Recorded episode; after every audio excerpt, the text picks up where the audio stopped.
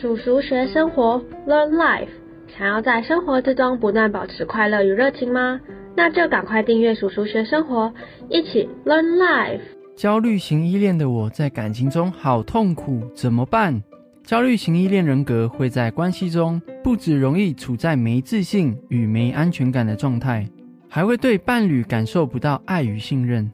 这个状况就很容易产生对爱情极度渴望而又无法满足的症状哦。透过无止境的验证来确认对方是否真的是爱自己的，像是会极度渴望亲密和陪伴，要求与伴侣一定要随时保持联系，有时候会以不回讯息、电话这种任性的方式来引对方嫉妒。再是有时候会威胁对方要分手，获得对方的关注，而且也有可能会为了维持彼此的联系，在关系中都会放弃自己的需要。只为了一件事情，就是讨好对方，而哪怕已经做了上述的事情，心里总有一个喂不饱的怪兽一样，又再次的怀疑与焦虑。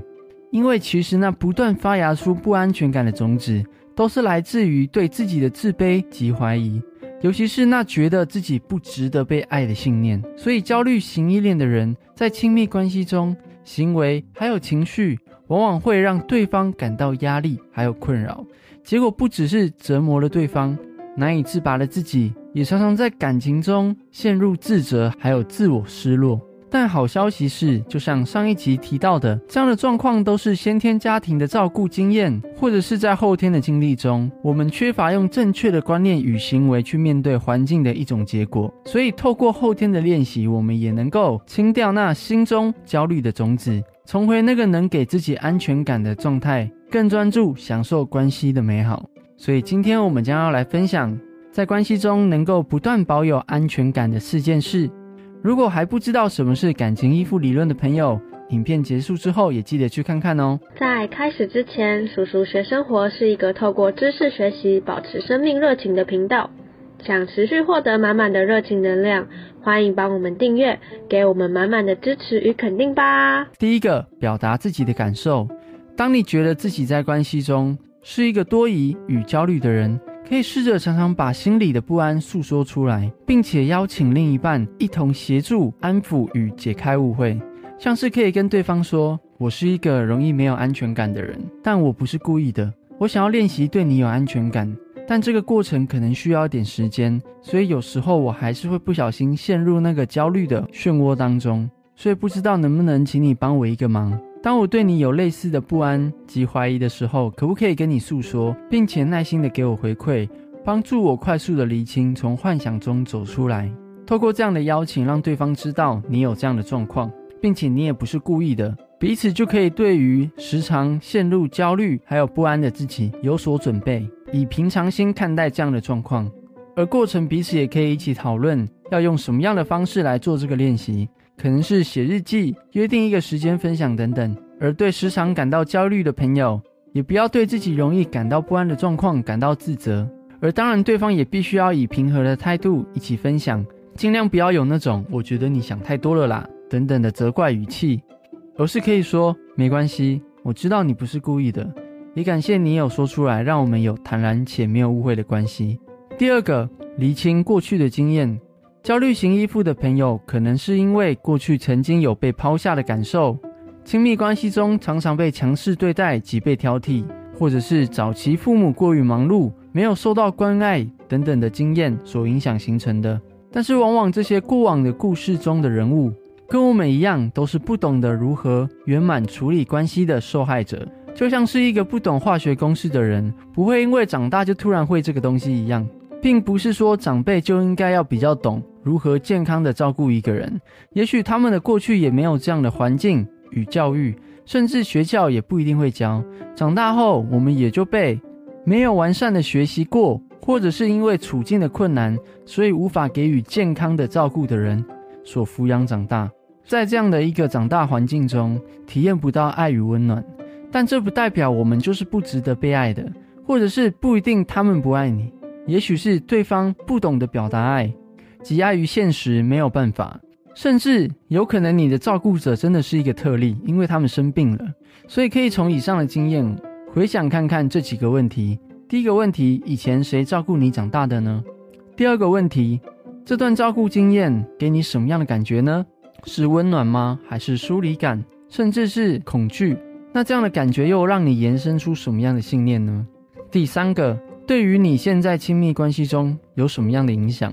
第四个问题，他们会这样的原因是什么？是个性使然吗？还是现实的原因？或者是缺乏学习，像是他们的父母也是这样对他们等等。最后，还是对方有心理相关的障碍呢？第五个问题，把这样的经验与你不是值得被爱的的这个信念分离出来。你可以这么说。虽然我遇到了这些事情，也在这样的环境下长大，但这只是我人生中经验的其中一部分，不代表是我人生的全部。我依然是一个值得被爱的人，我依然是一个健康的人。他们并不是故意的，我也只是因为过去不懂，才不小心对当下的状况误解，认为自己是不值得被爱的人。所以这并不是事实。透过这样引导式的提问。不断的让自己从过去是一个受害者的一个状态下分离出来，不断的练习，我相信这对大家一定也会很有帮助哦。第三个，自我肯定练习，因为上述所提到的或者是其他的原因，也导致焦虑型依附的朋友往往会在关系中产生缺乏自我、自卑的状况。而我认为，自我肯定就是一个重新完整自我的方式哦。而什么是自我肯定呢？这部分可以先看《叔叔学生活自我了解》第五集，了解自我肯定有哪几个元素哦。然后接下来可以每天做以下的练习：第一个，每天做一件爱自己的事情，可以是时常静下来关心自己，问问今天心情的状况如何；第二个，每天做自我夸奖练习，像是我今天完成了一部影片，帮助有需要的人在关系中拥有安全感与幸福。我果然是有能力的，我值得被爱。也让人可以感受到被爱，而这样的自我夸奖可以着重在如何对他人带来正向的影响，来加强自己的存在是对他人有正向的影响力及帮助的，可以让自己觉得自己的存在是很有价值的哦。第三个，持续学习，保持学习的习惯，可能是看一本书，或者是看某部影片，习惯自己从不会到会的过程，建立起一个信念，就是不会的事情，透过学习都可以改变。所以遇到问题，除了自责以外，只要透过学习，我可以改变一切。第四个感恩练习，透过刻意的感恩，可以加强被爱的感受力，让我们从理所当然的习惯中打开看得见爱的双眼。哪怕是感谢路灯，让你看得清楚路。从这个感谢过程中，你可以去想是谁架设这个路灯的，是谁出资这个路灯的。虽然他不认识你，但却也带给你安全的环境。从这件小事情做起，强化自己是被爱的信念。除了上述四个方式以外，还有很多人际关系中如何保有自我的方式，都放在播放清单中哦。也欢迎大家去寻宝，把所有能够在关系中保有自我的方式都学起来吧。第四个，强化情绪管理的能力，加强情绪管理能力。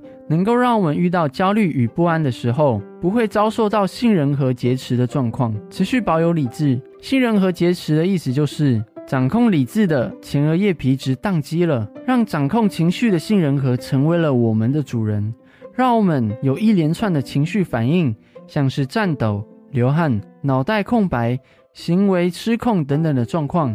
所以，一旦加强情绪管理能力，强化我们的前额叶皮质，就能够更有力量做焦虑的主人，而不是被焦虑掌控哦。这部分可以看《自我了解》第十八到二十集，里面都会有更多的说明与练习方式哦。一定要看完，并且好好的练习哦。以上这就是四个。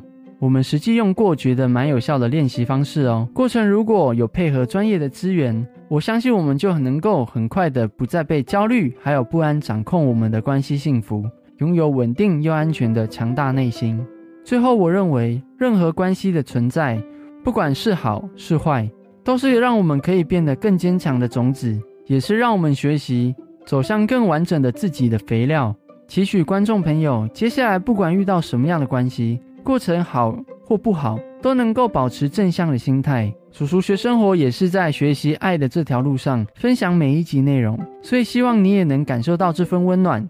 记得还有我们，甚至更多你没发现的人，正在为了你的人生幸福而付出着。所以请相信，你永远是值得被爱的人哦。并且持续在关系中体验对生命的热情吧。对了，我们首本收费的电子书预计在五月七号开卖啦。为了感谢大家的支持，本书的内容会提到这几集感情依附的内容以外，还会新增更多的练习方法哦。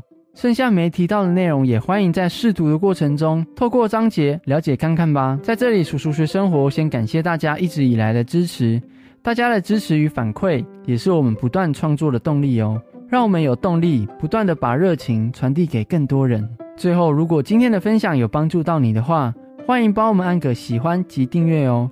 也鼓励大家分享给在感情中也时常感到焦虑及不安的朋友，帮助他们走向安全型依附吧。我是阿奇，大家下次见，拜拜。